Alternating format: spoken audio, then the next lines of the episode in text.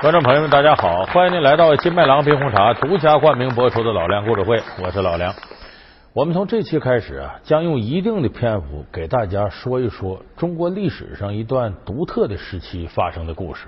这段时期呢，就是两宋时期，也就是北宋、南宋。为什么我们要说这段呢？这个中国历史啊，说是什么时候故事多，那得是乱世故事多。太平盛世啊，一切都井然有序进行，没那么些事儿。就是天下大乱的时候，这故事才多。说为什么两宋时候比较乱呢？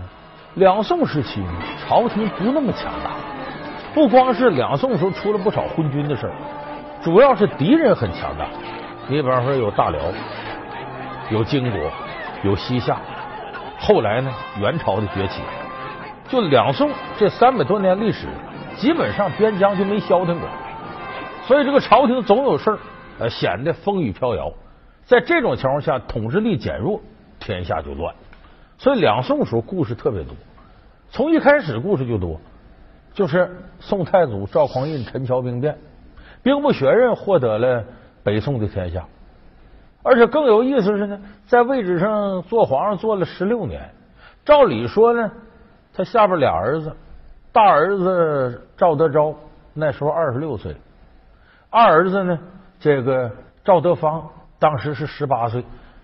这俩孩子应该说都有能力继承皇位，没想到宋太祖赵匡胤突然驾崩，皇位谁接了？他弟弟赵光义，就是后来的宋太宗。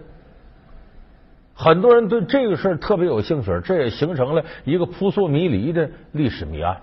咱们今天就给大伙说说两宋。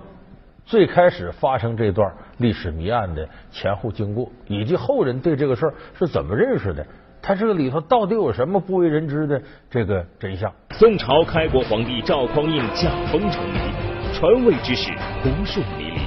宋太宗赵光义登基上位，究竟是顺理成章，还是暗藏祸心？八贤王赵德芳蹊跷死亡，背后究竟隐藏着怎样不为人知的隐情？老梁故事会为您讲述赵匡胤传位背后的秘密。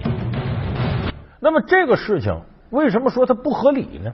有的人说它没啥呀，你当初陈桥兵变人哥俩干的，这哥哥一琢磨，我死之后我弟弟立下这么多功劳，江山给我弟弟不也正常？